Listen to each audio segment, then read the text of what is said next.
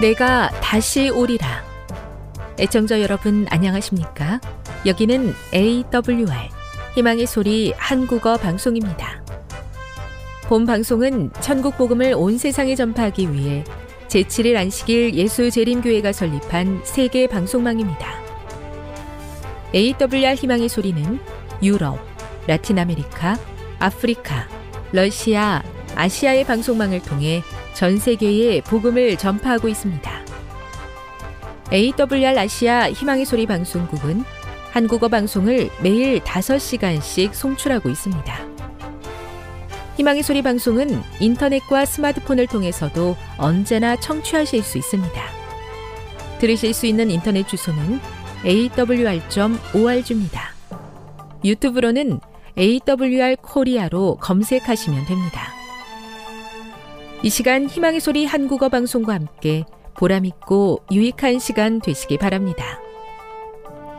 내가 다시 오리라.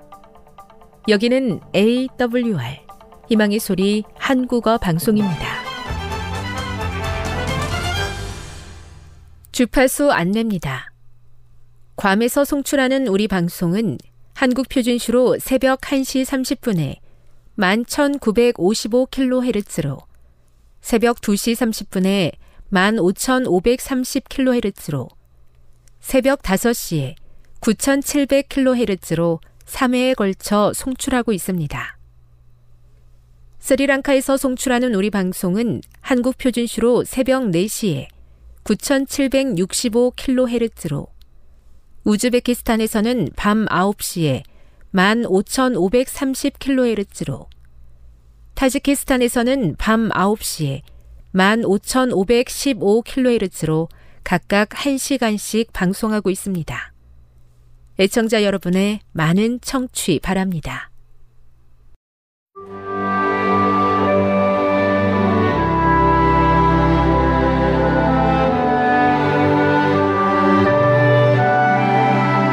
읽어주는 교과 다섯째 날, 칠월 육일 목요일. 성령, 인장 그리고 계약금. 에베소서 일 장 십삼, 십사 절에서 바울은 에베소 사람들에게 그들의 회심의 경험을 간략하게 상기시킨다. 그들의 회심은 어떤 단계를 거쳤는가?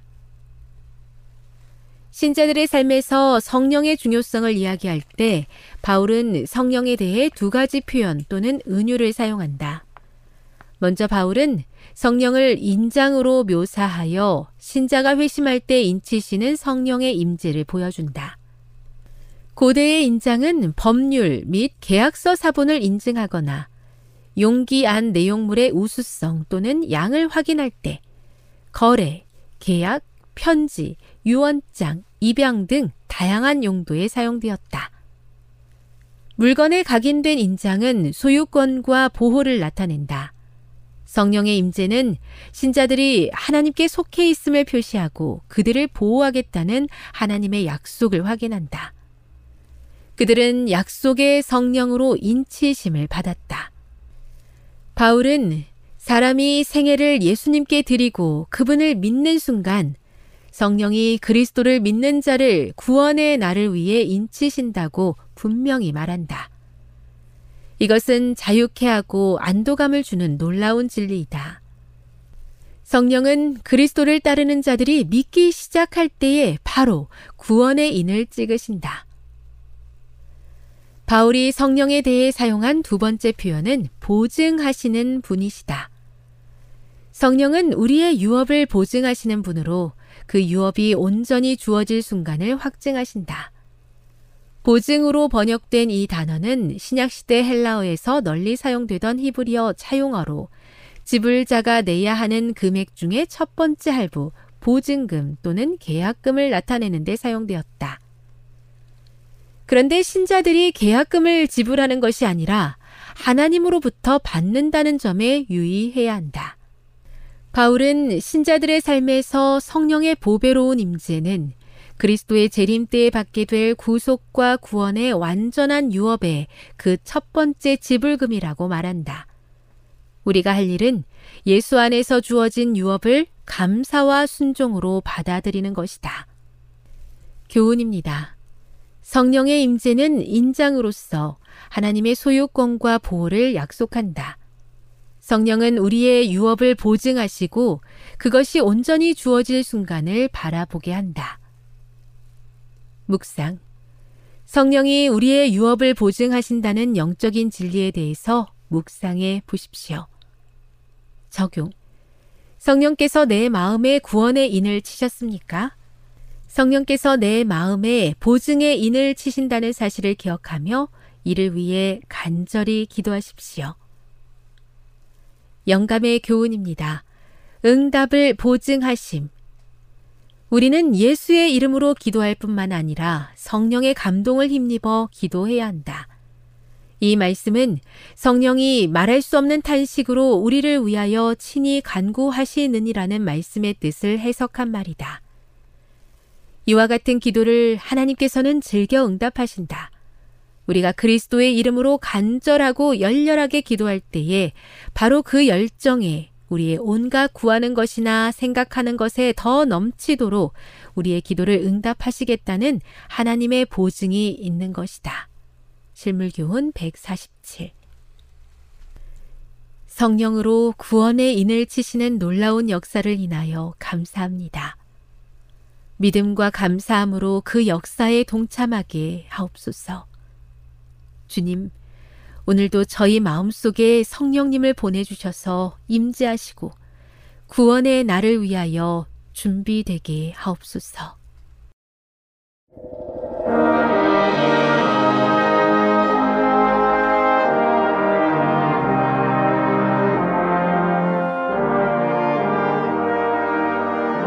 희망의 소리 청취자 여러분, 주 안에서 평안하셨습니까? 방송을 통해 여러분들을 만나게 되어 기쁘게 생각합니다. 저는 박용범 목사입니다. 이 시간 하나님의 은혜가 우리 모두에게 함께 하시기를 바랍니다. 이 시간에는 강신술이 위험한 이유 세 가지라는 제목으로 함께 은혜를 나누고자 합니다. 강신술이 위험한 이유 세 가지라는 제목입니다. 오늘 본문은 사무엘상 이십팔 장 삼 절로 십구 절까지 있는 말씀입니다. 사무엘상 이십팔 장 삼 절로 십구 절입니다. 사무엘이 죽었으므로 온 이스라엘이 그를 애곡하며 그의 본성 라마의 장사였고 사울은 신접한 자와 박수를 그 땅에서 쫓아내었었더라. 블레셋 사람이 모여 수넴에 이르러 진침해 사울이 온 이스라엘을 모아 길보아에 진쳤더니 사울이 블레셋 사람의 군대를 보고 두려워서 그 마음이 크게 떨린지라.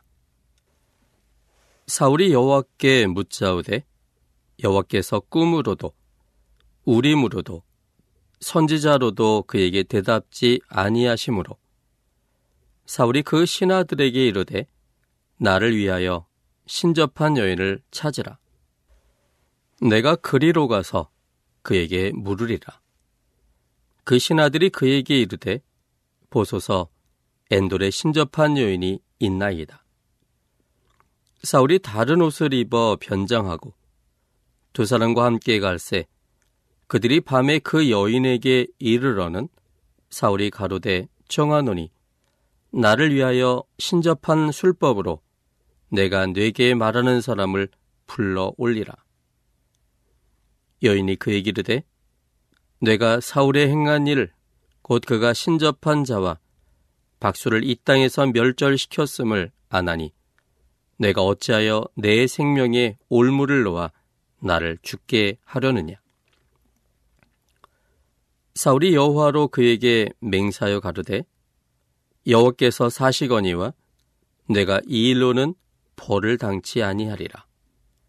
여인이 가로되 내가 누구를 내게로 불러 올리랴. 사울이 가로되 사무엘을 불러 올리라. 여인이 사무엘을 보고 큰 소리로 외치며 사울에게 말하여 가로되 당신이 어찌하여 나를 속이셨나이까. 당신이 사울이시니까. 왕이 그에게 이르되 두려워 말라. 내가 무엇을 보았느냐? 여인이 사울에게 이르되 내가 신이 땅에서 올라오는 것을 보았나이다. 사울이 그에게 이르되 그 모양이 어떠하냐? 그가 가로되 한 노인이 올라오는데 그가 겉옷을 입었나이다. 사울이 그가 사무엘인 줄 알고 그 얼굴을 땅에 대고 절하니라. 사무엘이 사울에게 이르되 내가 어찌하여 나를 불러올려서 나로 분욕해 하느냐? 사울이 대답하되 나는 심히 군급하니이다. 블레셋 사람은 나를 향하여 군대를 일으켰고 하나님은 나를 떠나서 다시는 선지자로도 꿈으로도 내게 대답지 아니하시기로 내가 행할 일을 배우려고 당신을 불러 올렸나이다. 사무엘이 가로되 여호와께서 너를 떠나 내 대적이 되셨거늘 내가 어찌하여 내게 묻느냐? 여호와께서 나로 말씀하신 대로 내게 행하사 나라를 내 손에서 떼어 내 이웃 다윗에게 주셨느니라. 내가 여호와의 목소리를 순종치 아니하고 그의 진노를 아말렉에게 쏟지 아니하였으므로 여호와께서 오늘날 이 일을 내게 행하셨고 여호와께서 이스라엘을 너와 함께 블레셋 사람의 손에 붙이시리니 내일 너와 내 아들들이 나와 함께 있으리라. 여호와께서 또 이스라엘 군대를 블레셋 사람의 손에 붙이시리라. 본문은 사울이 하나님을 떠나게 되는 결정적인 사건을 다루고 있습니다. 그것은 하나님을 더 이상 신뢰하지 않고 강신수를 신뢰한 것입니다.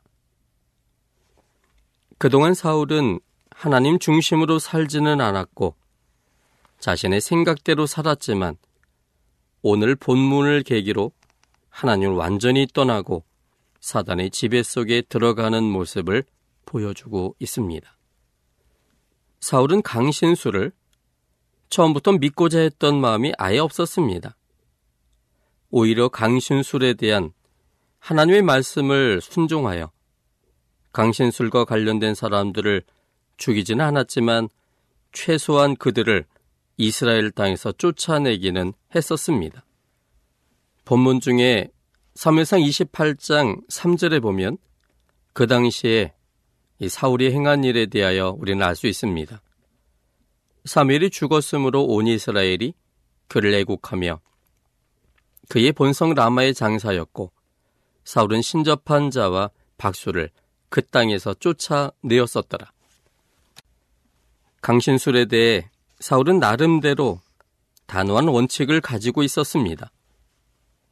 그런데 그랬던 사울이 쫓아낸 신접한 여인을 찾아가고 그의 말을 신뢰하고 따랐습니다.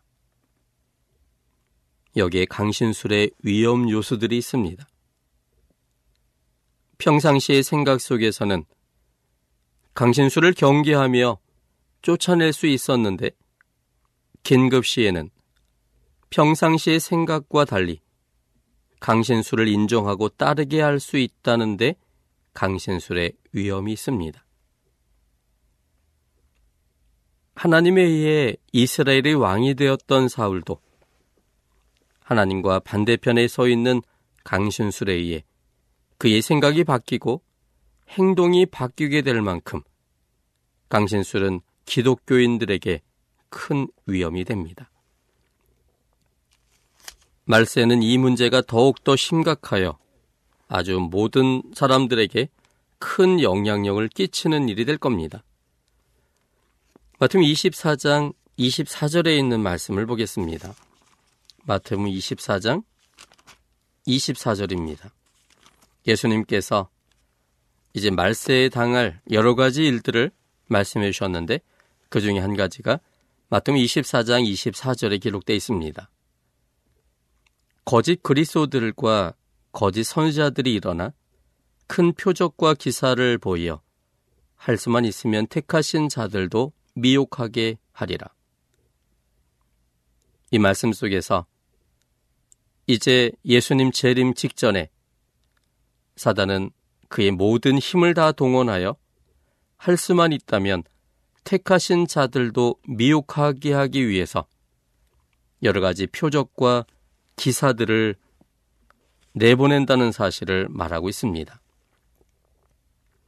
거짓 그리스도들과 거짓 선지자들이 일어나서 큰 표적과 기사를 보여준다고 했습니다. 그것은 모든 사람들의 눈에는 사실처럼 보이기 때문에 미혹이 되는 것입니다. 그것은 인간의 힘이 아닌 거짓 영의 힘인 것입니다. 즉 강신술의 역사입니다. 요한계시록 십삼 장에 있는 말씀입니다.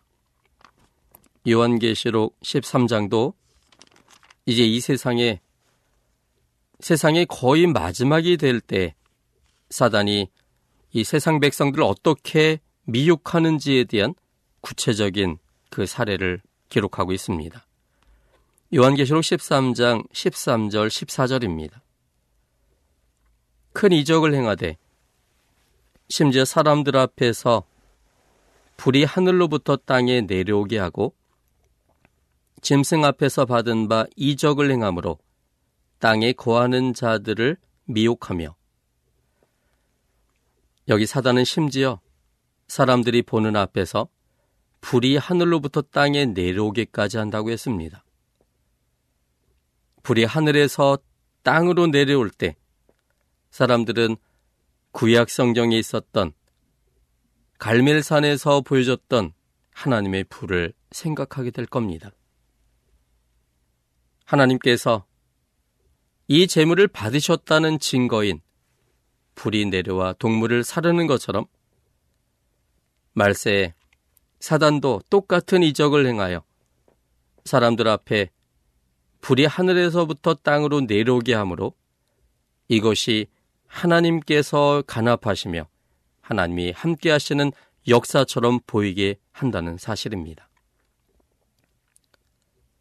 그러한 이적은 사람의 힘으로 되는 것이 아닙니다.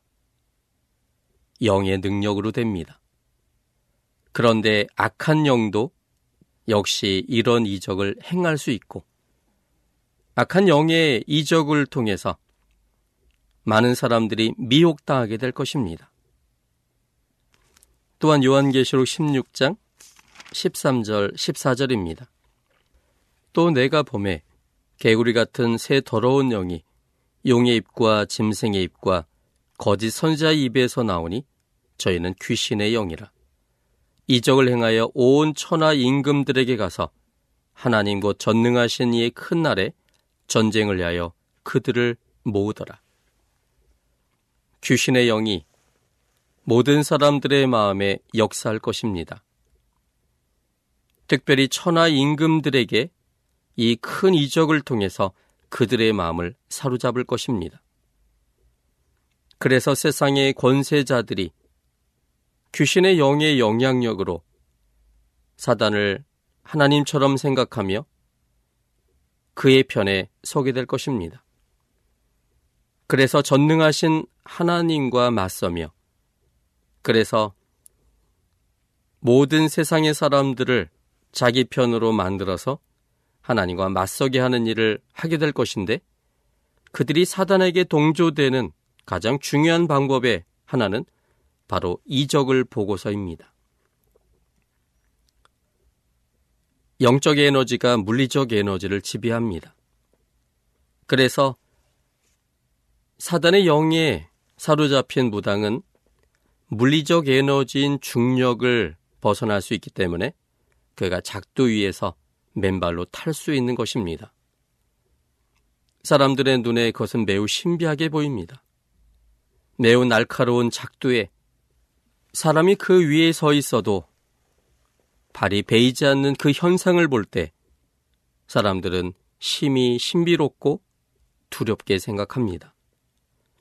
그리고 그 속에 역사하는 영에 대하여 사람들은 두려워지기 시작했고 그리고 그 영을 정말로 하나님처럼 생각하게 만듭니다.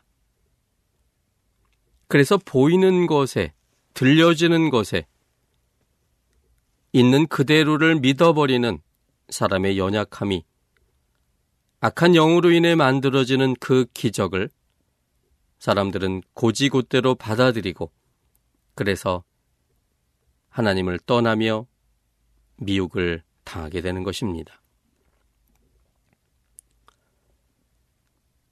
이 강신술이 모든 사람들에게도 위험하지만 특별히 기독교인들에게도 위험이 됩니다. 강신술이 기독교인들에게도 위험이 되는 이유가 무엇일까요? 오늘 본문을 통해서 생각해 보고자 합니다. 첫째는 강신술은 사람의 눈과 귀에 호소하기 때문에 위험합니다. 강신술은 사람의 눈과 귀에 호소하기 때문에 위험합니다. 본문은 십사 절입니다. 사무엘상 이십팔 장 십사 절입니다. 사울이 그에게 이르되 그 모양이 어떠하냐? 그가 가로되 한 노인이 올라오는데 그가 겉옷을 입었나이다. 사울이 그가 사무엘인 줄 알고 그 얼굴을 땅에 대고 절하니라. 블레셋 사람들이 이스라엘을 공격하기 위해 총동원되어 수넴에 모였습니다. 거기에 대항하여 이스라엘 사람들은 길보아에 진을 쳤습니다. 전쟁을 위해서 대치할 때 가장 중요한 것은 지휘관의 전략과 용기 그리고 군인들의 사기입니다. 그런데 사울은 이미 기가 꺾였습니다. 하나님께서 함께 계심에 대한 확신도 없고 늘 블레셋을 막아줬던 다윗도 없자 사울은 두려워서 그 마음이 크게 떨렸습니다. 상황이 힘들게 되자 사울은 하나님께 기도했습니다. 그런데 하나님은 응답이 없으셨습니다. 또한 하나님의 말씀을 전달할 사무엘이 죽었기 때문인지는 모르지만 하나님은 사울에게 어떤 형태로든 응답하지 않으셨습니다. 만약 사울이 하나님을 최우선 순위에 두고 산 사람이었다면 하나님께서 응답이 없으셨을 때 그는 기다렸을 것입니다. 하나님께서 어떻게 말씀하실지를 믿음으로 인내하며 기다렸을 것입니다. 그러나 사울은 하나님을 최우선 순위에 두고 산 사람이 아니었기에 하나님의 응답이 없자 그는 곧 하나님과 정반대편에 속한 신접한 여인을 찾았습니다. 이 모습은 사울이 평상시에도 하나님께 대해 어떤 생각으로 대했는가를 엿볼 수 있는 모습입니다. 사울에게 있어서 하나님은 전능자 외에 어떤 분도 아니셨습니다. 그때그때의 필요에 응답해 주시는 전능자로서만 인식하고 있었을 뿐 하나님과의 개인적 친분이나 인격적 관계는 전혀 없었습니다. 이 모습이 사단이 하나님께 가졌던 생각이었습니다. 시대의 소망 사백삼십오 쪽에는 이런 글이 기록되어 있습니다. 루스벨이 원한 것은 하나님의 능력이었지 그의 품성은 아니었다. 루스벨은 하나님의 품성에는 관심이 없었습니다. 오히려 하나님의 절대적 사랑의 품성은 매우 위험한 것이라고 판단하고 있었습니다. 왜냐하면 피조되어진 루스벨의 생각 속에서는 즉 하나님의 사랑을 받아야만 존재하는 피조된 자가 가질 수밖에 없는 상대적 개념의 사랑으로서 하나님의 절대적 사랑을 생각해 볼 때 하나님의 절대적 사랑은 이해할 수도 없었고 그것은 매우 위험한 것으로 생각되어졌습니다. 잘못한 사람에게는 벌을 주어서 정신을 차리게 하는 것이 맞다라고 하는 생각 속에는 잘못한 사람일수록 더 많은 은혜를 주고 싶은 하나님의 절대적 사랑은 모순덩어리였습니다. 그래서 하나님이 가진 절대적 사랑의 품성이 루스벨에게는 매력적이지 않았습니다. 자기가 가진 상대적 개념의 사랑이 오히려 더 합리적이고 이성적이라고 확신했습니다. 그러나 하나님의 전능하심은 그에게 매우 매력적인 것이 되었습니다. 하나님의 전능함이 그분의 품성의 결과임을 알지 못한 루스벨은 하나님의 품성은 받아들이고 싶지 않지만 하나님의 전능하심에 대해서는 자신도 갖기를 원했습니다. 이것은 사울이 가진 생각이었습니다. 사울은 하나님과 개인적으로 크게 교제한 경험도 없고 하나님이 자신의 창조주요 구원자요 자신의 주인처럼 생각되지도 않았습니다. 그러나 그의 생애 속에 위험과 어려움이 있을 때마다 그가 의지하고 싶은 전능자로서만 인식되어지고 있었을 뿐이었습니다. 하나님과의 절대적 사랑의 관계를 알지 못한 사울은 오직 전능하신 하나님으로서 그의 필요에 도움을 주시는 분으로서 인식하고 있다가 블레셋과의 전쟁이라는 엄청난 위험에 직면할 때 그는 전능하신 하나님께 기도했지만 하나님께서 응답하시지 않자 곧바로 주저없이 다른 전능자를 찾아간 것입니다. 그가 찾아간 사람은 엔돌에 사는 신접한, 즉 귀신의 지배를 받는 여인이었습니다. 그 여인에게 죽은 사람을 불러올리라고 말하자 그녀는 사울에 의해 죽을 수 있음을 두려워했습니다. 그러자 사울은 여호와로 그에게 맹세하여 가로되 여호와께서 사시거니와 내가 이 일로는 벌을 당하지 아니하리라 라고 말했습니다. 사울의 이 말이 그의 선택을 고정시킨 말이 되어버렸습니다. 여호와께서 살아계심을 알고 있음에도 불구하고 여호와 하나님과 반대편에 서는 일을 선택함으로 여호와 하나님을 완전히 떠났음을 선언한 것입니다. 여호와 하나님의 이름을 빌어 여호와 하나님과 반대편을 공적으로 인정하는 어이없는 선언이었습니다. 이 말 속에는 사울이 그동안 하나님을 어떤 분으로 인식하며 살아왔는지를 잘 보여주고 있습니다. 사울의 말에 힘입어 신접한 여인은 사울의 요청대로 죽은 사무엘을 끌어올렸습니다. 그 모양을 보자 그녀는 한 노인이 올라오는데 그가 겉옷을 입었다고 말했습니다. 사울은 그가 사무엘이라고 확신하여 그에게 절했습니다. 이 모습도 공식적으로 하나님을 떠났음을 보여주는 행동이었습니다. 출애굽기 이십 장 사 절로 오 절에는 십 계명 가운데 두 번째 계명에 대해서 설명하고 있습니다. 출애굽기 이십 장 사 절 오 절에 있는 말씀입니다. 너를 위하여 새긴 우상을 만들지 말고 또 위로 하늘에 있는 것이나 아래로 땅에 있는 것이나 땅 아래 물속에 있는 것에 아무 형상이든지 만들지 말며 그것들에게 절하지 말며 그것들을 섬기지 말라. 나 여호와 너희 하나님은 질투하는 하나님인즉 나를 미워하는 자의 죄를 갚되 아비로부터 아들에게로 삼, 사 대까지 이르게 하거니와. 생명 없는 우상들은 생명을 주지 못하는 존재들이므로 그것을 새기거나 만들지 말고 또 그것들에 대하여 절하지 말도록 공경하지 말도록 하나님께서 우리들에게 부탁하셨습니다. 그런데 사울은 죽은 사무엘이 이제 혼으로서 올라왔다고 생각했고 그 사무엘이 이제 자기의 운명이 어떻게 될지 모르는 이 전쟁의 결과를 하나님을 대신하여 말해줄 거라고 기대한 것입니다.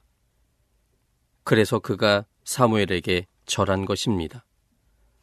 이것은 공식적으로 이제는 하나님을 바꾸는 행위, 즉 창조주 하나님을 버리고 혼인, 죽어져 있는 사무엘을 그 대신 자리를 채우는 사울의 공식적인 모습의 행위였습니다. 그런데 사울이 올려진 사람이 사무엘이라고 확신했던 근거가 무엇이었을까요? 그것은 그 모습과 목소리가 사무엘이었기 때문이었습니다.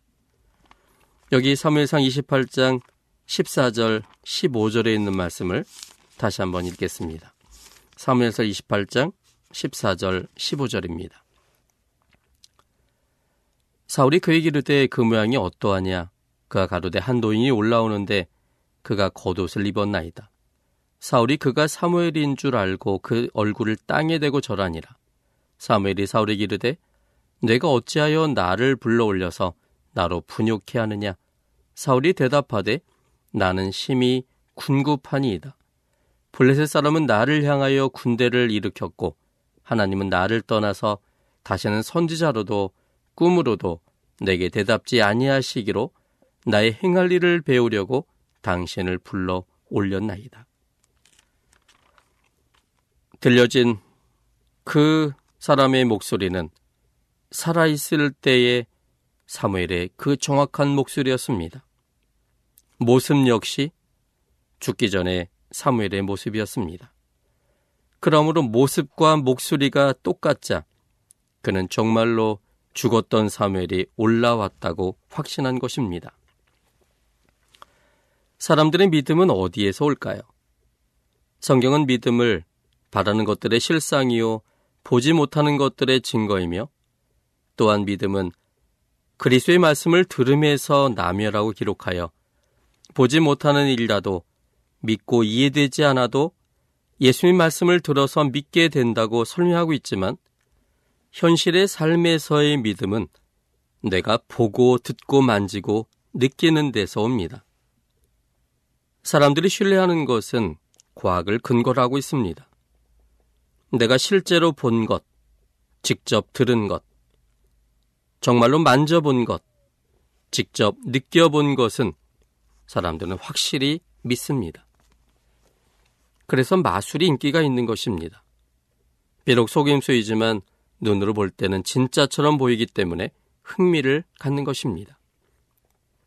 사람들은 눈으로 보고 귀로 듣는 것을 사실로 믿기 때문에 강신술은 사람들을 미혹할 수 있습니다. 강신술로 인해 올려진 것은 실제 사무엘은 아니지만 생전의 사무엘과 똑같은 모습이었고 생전의 사무엘의 목소리이며 사무엘의 말투였습니다.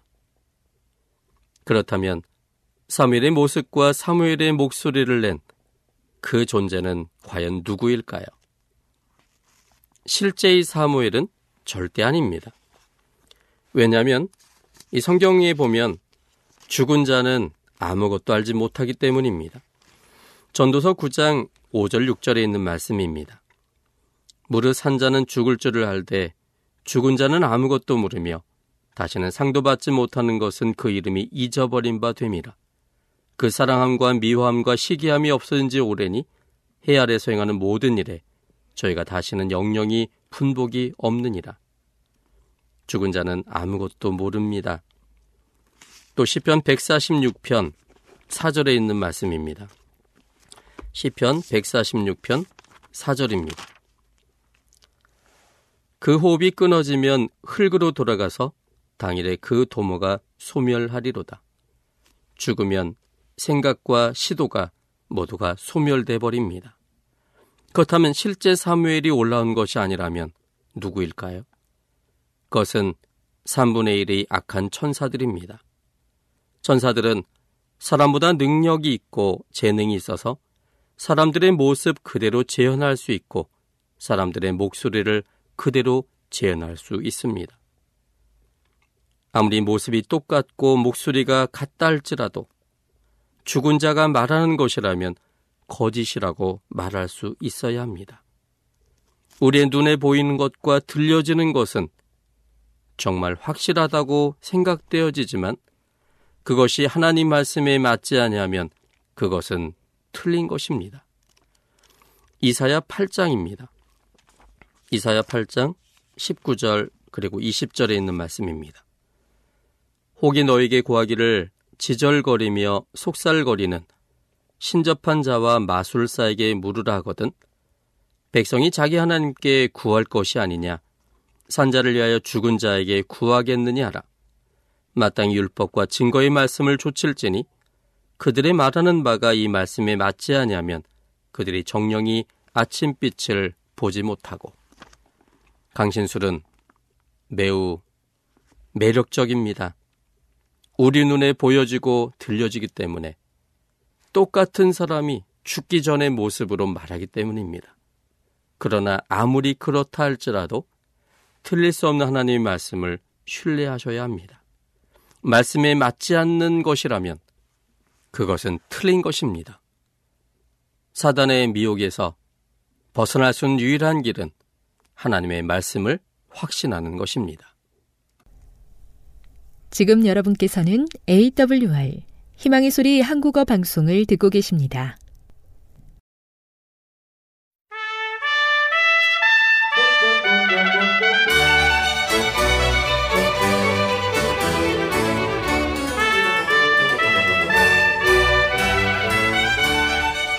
여러분 안녕하십니까. 걸어서 성경 속으로 시간입니다. 오늘도 이상락 목사님을 모시고 성경 여행을 출발해 보도록 하겠습니다. 목사님 안녕하세요. 안녕하세요. 오래간만에 목사님을 이렇게 뵙는 것 같아요. 고맙습니다. 어, 목사님, 어, 목사님께서 지난 시간에 무기또에 대한 그 말씀을 저희들에게 쭉 해주셨거든요. 예. 근데 우리 성경적으로 보면 이 무기또와 이렇게 그 연관된 검색어로 아마겟돈이라는 이 말을 저희들이 기억하게 되는데요. 예.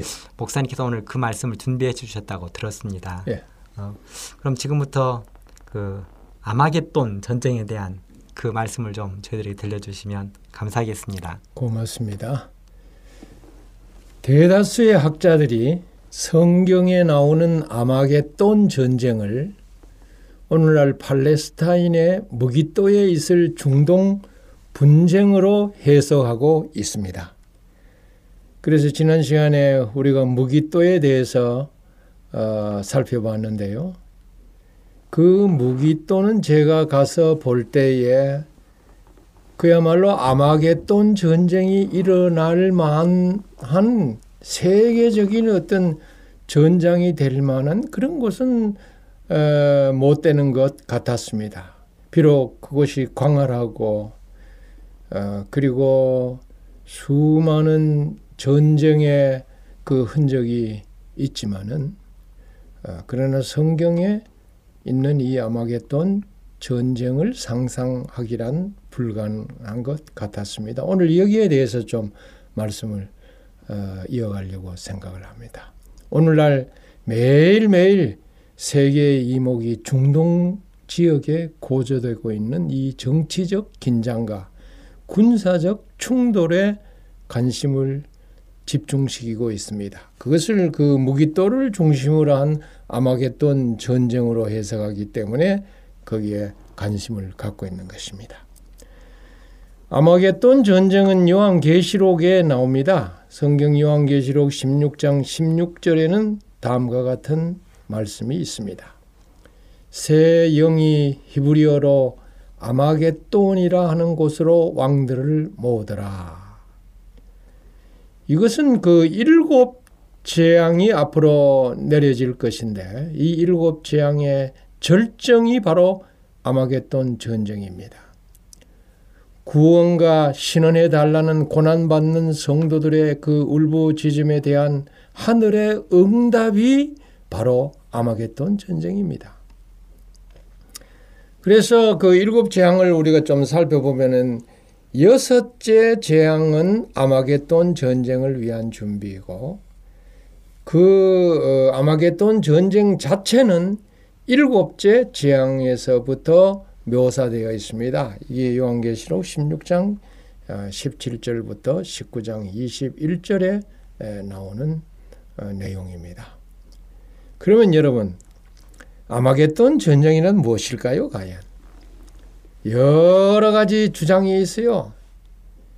제가 살펴봤더니 아주 수십 그 주장이 있는데 제가 이렇게 가출해 보니까 한 대간 대개 한 세 가지가 아주 중요한 것 같았습니다. 첫째는 아랍의 석유 자원과 사해의 강물 자원을 확보하려고 남진하는 러시아의 세력, 그리고 이쪽 그 북진하는 아프리카의 세력, 그리고 동진하는 유럽과 미국의 세력, 그리고 또 서진하는 중국의 세력이 이 중동 지역에서 만나 치를 인류 최후의 날을 위한 대결을 가리킨다고 그렇게 주장을 합니다. 그게 바로 무기또라고 하는 것입니다. 좀 그 생각해 볼 만한 일이지만은 제가 볼 때는 좀 황당해 보입니다. 두 번째 견해는 인류가 전멸하는 제삼 차 세계전쟁을 아마겟돈 전쟁이라 한다. 그렇게 학자들이 주장합니다. 그리고 이 세 번째 견해가 그 가장 어 좀 마음이 끌리는데요. 아마겟돈은 세계 열국들 사이에 있을 전쟁을 의미하는 게 아니고 선과 악 간의 전쟁이 벌어질 최후의 결전이라고 하는 것입니다. 그러니까 이 실제적인 어떤 전쟁이 아니라 영적인 전쟁이라고 하는 것입니다. 이렇게 볼 때 이 세 가지 주장 중 세 번째 견해가 저에게는 아주 가장 타당성을 지닌다고 말할 수 있습니다. 아마겟돈 전쟁은 문자적 실제적 전쟁이 아니라 상징적 전쟁이기 때문이고, 또 이 아마겟돈은 그 장소의 이름이 매우 불확실하며 성경시대에 아마겟돈이라고 하는 지명이 존재하지 않았기 때문에 그렇습니다. 그래서 이 요한계시록을 기록한 사도 요한은 히브리음으로 아마겟돈, 이거는 그 하르마겟돈 이렇게 읽는데요. 이걸 히브리어로 쓰지 않고 헬라어로 아마겟돈이라고 이렇게 쓰고 있습니다. 실제로 그 이 헬라어는 하르마겟돈이라고 읽어야 됩니다. 맥스웰 박사는 말하기를 이사야 십사 장 십삼 절에 하르모엣과 시온산이라는 뜻의 하르믹도, 그리고 요엘 삼 장 십이 절에 여호사밧 골짜기를 이 아마겟돈이라고 제안을 해요. 결국 아마겟돈 전쟁을 선악 간의 상징적 전쟁으로 어, 그는 간주하고 있습니다. 대개 그 히브리어를 정통하는 학자들은 아마겟돈이 에, 무기또 산의 별명으로 보고 있습니다. 그래서 히브리어로 하르메기돈이었을 것이라고 학자들이 제안을 합니다. 하르는 산을 의미하기 때문에 무기또 산이라고 하는 뜻입니다. 근데 제가 그 현장에 가서 이 무기또 산을 사차치 이렇게 밟아보고 난 다음에, 또 그 주위를 다 바라보고 난 다음에 에, 느끼는 점은 에, 이와 같은 그 아마겟돈을 무기또라고 한다고 하는 이 제안은 두 가지 면에 있어서 문제미, 문제점이 있다고 생각이 들었습니다. 첫째, 무기또 산은 대규모 전쟁을 치르기에 부적합합니다. 무슨 뭐 우리가 산이라고 하니까 아주 높은 무슨 산 같아 보이지만 그거는 그것은 어, 그 주위의 그 에스다론 이 평지 평야의 가운데서 조금 이래 솟아 있죠. 그런데 한 언덕이라고, 그야말로 한국적 개념으로 볼 때는 무슨 산이라고 붙일 수도 없는 이런 아주 어 그 작은 야산, 그러니까 언덕과 같은 곳입니다. 성경을 두 번째 성경을 살펴보니까 어, 무기또 도시라는 말이 나오고, 무기또 왕이라는 말이 나오고, 무기또 골짜기, 또 무기또 물 이런 말이 나오지만은 무기또 산이라고 하는 말은 성경에 나오지 않습니다. 무기또는 갈멜산을 능선에 위치한 에스텔론 평야에서 북편에 위치해 있는 성체 도시입니다. 오늘날 이제 가보니까 오늘날 이름으로 텔 엘 무테셀림이라고 이렇게 붙어 있어요. 에, 이집트에서 다메섹으로 가는 도로상에 위치한 아주 전략적 기점입니다. 필자가 어, 답사를 해보니까 사실 그 구약에 이 무기또라는 말이 열두 번 나와요. 에, 산이 아니고 그야말로 모든 사람이 이야기한 대로 도로상에 있는 작은 언덕 유적지였습니다. 그래서 제가 그 언덕에 올라가서 아, 살펴보니 눈앞에 펼쳐진 이스라엘 평지가 강할하기는 하지만은 전 세계의 군대를 집결시켜 결전을 치를 만큼 넓은 지역은 아니었습니다. 이곳은 역사적으로 뭐 유명한 결전장이라고 하는 것은 사실입니다. 에, 바락과 드보라가 가나안인 야빈을 전복시킨 곳이고 요시아와 아하시아 왕이 예후에게 살해당한 곳이 바로 이곳입니다. 또한 기드온이 미드온과 싸운 곳도 바로 이 무깃도입니다. 에, 그런데 요한이 왜 그것을 무깃도산이라 불렀는지 확실치 않습니다. 그래서 제가 볼 때에 오늘날 대부분의 학자들이 주장하는 대로 무슨 아랍의 석유 자원과 사해 강물 자원을, 자원을 확보하려고 러시아 세력과 아프리카 세력과 유럽 세력과 미국 세력과 중국 세력이 거기에 와서 한바탕 그 세계적인 전쟁을 치르는 이런 음, 장소라고 어, 도무지 생각이 들지 않았습니다. 그러면서 그걸 아마겟돈 전쟁이라고 해석하는데요.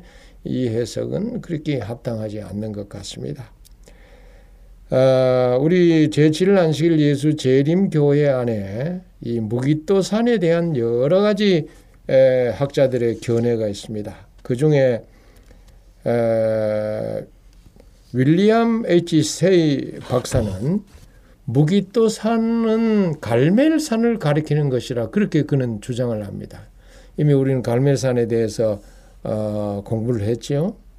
하이파 동남쪽에서 이렇게 요단강으로 이어지는 약 이십 킬로미터의 길이의 산마루인 이 갈멜산에 대한 언급으로 보는 것입니다.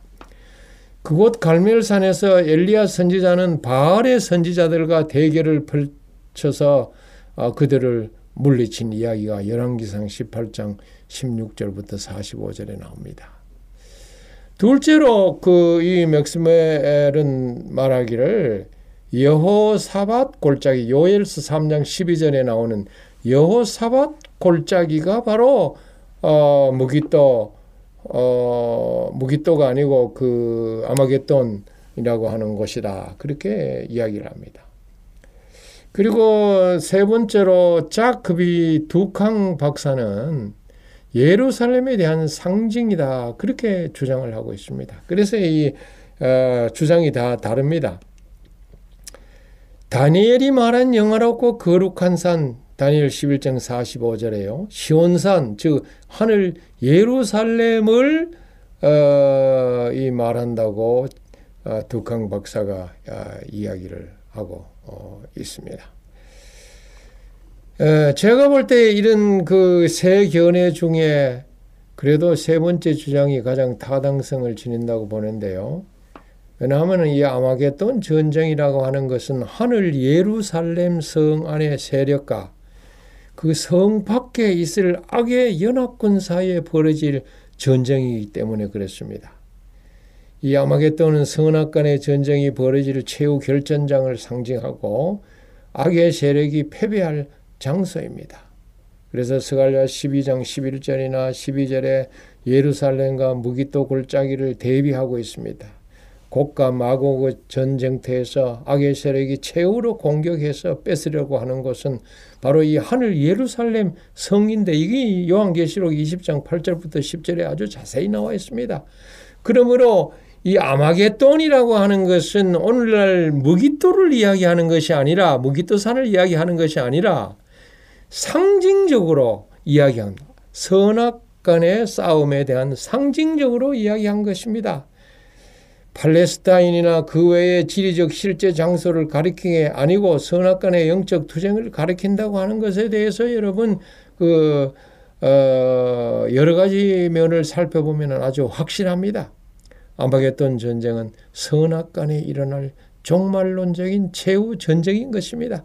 그래서 실질적으로 무슨 뭐 중동에서 아마겟돈 전쟁이 지금 뭐 일어날 것을 생각하면서 거기에 뉴스에 그다음에 중동에 일어나는 늘 그 포화 사건 지금 말이에요. 전쟁 사건 여기에 그렇게 관심을 가질 필요가 없는 것입니다.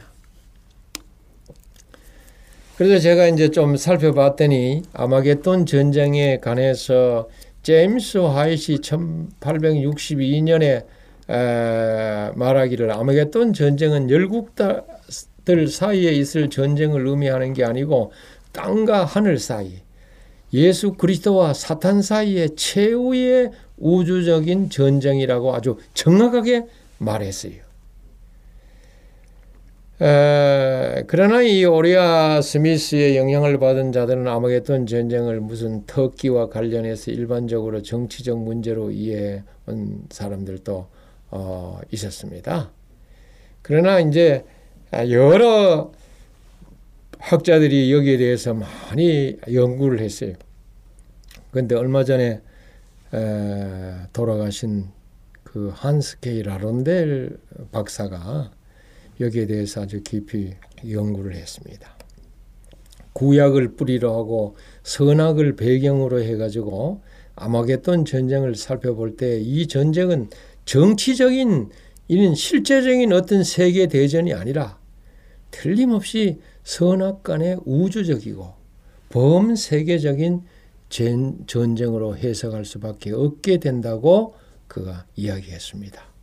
세이 박사도 이 아마겟돈에 대한 재림교의 해석에서 이 중동 지역을 전적으로 다 배제시키고 있습니다. 왜냐하면 이 아마겟돈 전쟁이 중동 지역에 있을 실제적인 군사 전쟁을 의미하는 것이 아니기 때문에 그렇습니다.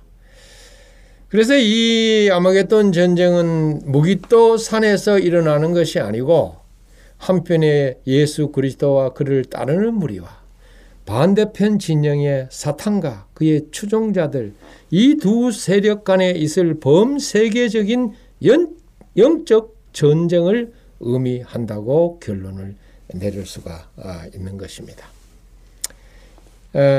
이 두 세력 간에 있을 범세계적인 영적 전쟁 이걸 여러분이 기억할 필요가 있습니다. 이 사단의 진영의 세 종류의 세력이 연합할 것인데 앞으로 요한은 조금 전에 읽은 성경 말씀에 개구리 같은 새 더러운 영이 용의 입과 짐승의 입과 거짓 선자의 입에서 나오더라. 그들이 전쟁을 위하여 그들을 모으더라. 그렇게 말하고 있습니다.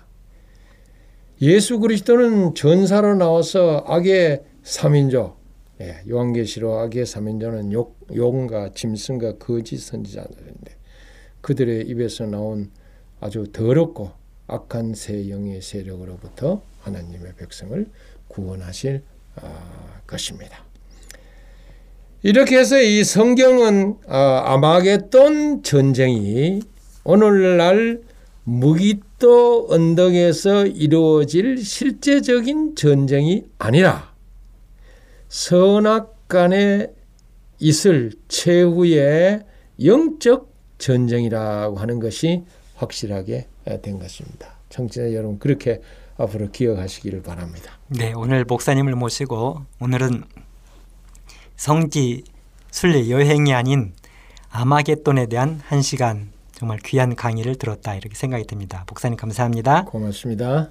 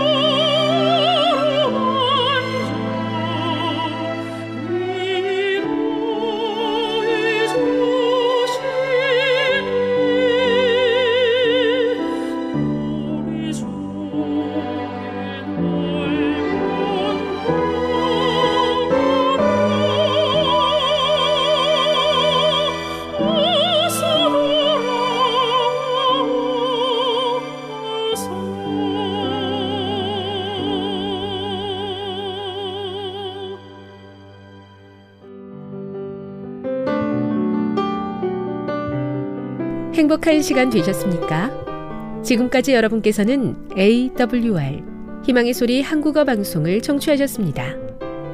방송을 청취하시고 문의를 원하시는 분은 우편번호 공이사육일 대한민국 서울시 동대문구 이문로 일길 십일 희망의 소리 방송부 앞으로 편지나 엽서를 보내주시거나 지역번호 공이 삼이구구 오이구육 팔 번으로 전화주시기 바랍니다. 지금까지 함께해 주신 애청자 여러분들께 감사드립니다. 애청자 여러분, 다음 이 시간까지 하나님 안에서 늘 평안하십시오. 감사합니다. 내가 다시 오리라. 여기는 에이더블유알, 희망의 소리 한국어 방송입니다.